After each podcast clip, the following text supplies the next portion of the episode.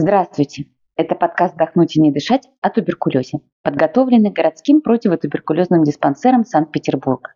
Мы знаем все о туберкулезе и расскажем вам. Меня зовут Савина Елена. Пришло время поговорить о хирургическом лечении туберкулеза. Всем ли пациентам оно показано, для чего проводится, что будет, если не согласиться на операцию и что делать после операции в нашем сегодняшнем выпуске. Хирургическое лечение – один из этапов и возможных способов лечения туберкулеза органов дыхания и других систем. Туберкулез легких – наиболее часто встречающаяся локализация болезни, и поэтому мы сегодня поговорим об операциях на легких – таракальной хирургии. Сразу скажем, что хирургическое лечение требуется далеко не всем пациентам. Большинство обходится без него только приемом противотуберкулезных препаратов.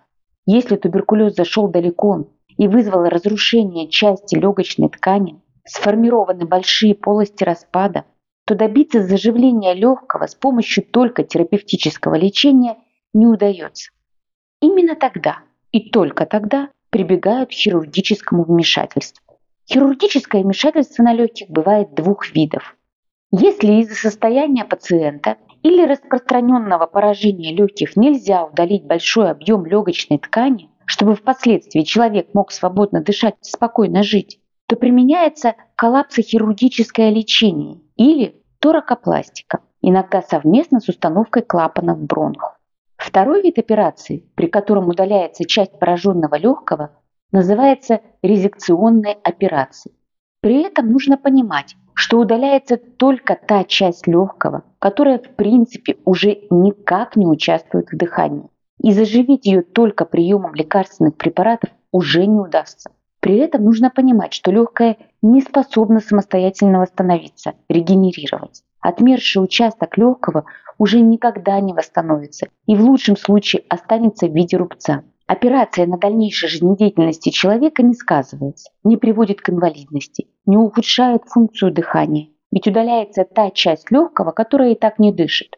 При этом она пораженная болезнью, является источником инфекции и постоянно отравляет организм. Эта часть легкого, которая уже не дышит, снабжается кровью, но кровь не обогащается кислородом, и пациент постоянно испытывает недостаток кислорода в крови.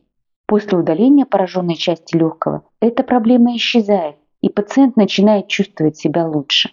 Коллапсохирургическое лечение применяется, как правило, при большом двустороннем туберкулезе легких с большим количеством полостей распада, когда объем удаляемой части легкого слишком велик.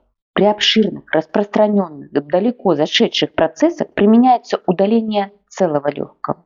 Это решение принимает консилиум с использованием специальных средств обследования, которые покажут не только отсутствие функции дыхания легкого, но и отсутствие кровотока в этой части легкого.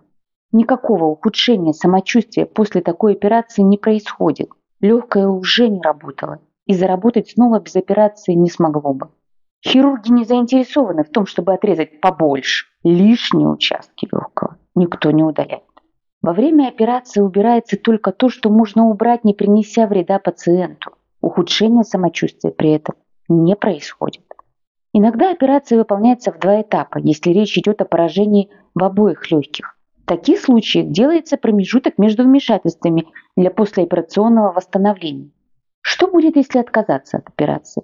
Как мы уже говорили, оперативное лечение назначается только тогда, когда легкая или его часть уже не функционирует и не может восстановить свои функции только с помощью химиотерапии.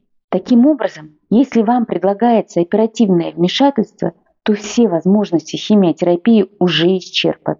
И остановить туберкулез невозможно. Если пациент отказывается от операции, то болезнь будет прогрессировать, и рано или поздно наступит такой момент, когда операцию провести будет нельзя, потому что это будет небезопасно для пациента. Поэтому мы рекомендуем не переносить сроки оперативного лечения и тем более не отказываться от хирургической помощи. Иначе может быть слишком поздно, и врач уже ничего не сможет сделать. Также важно знать, что операция не решает всех проблем с лечением туберкулеза.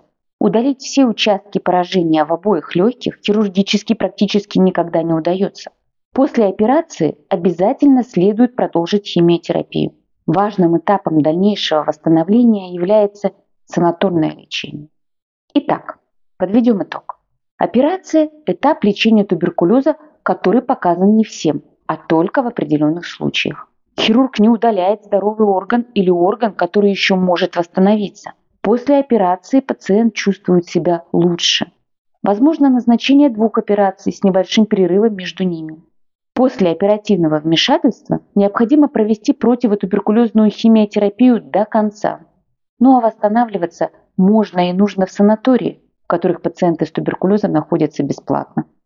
Если у вас остались вопросы, пишите нам на почту из описания подкаста.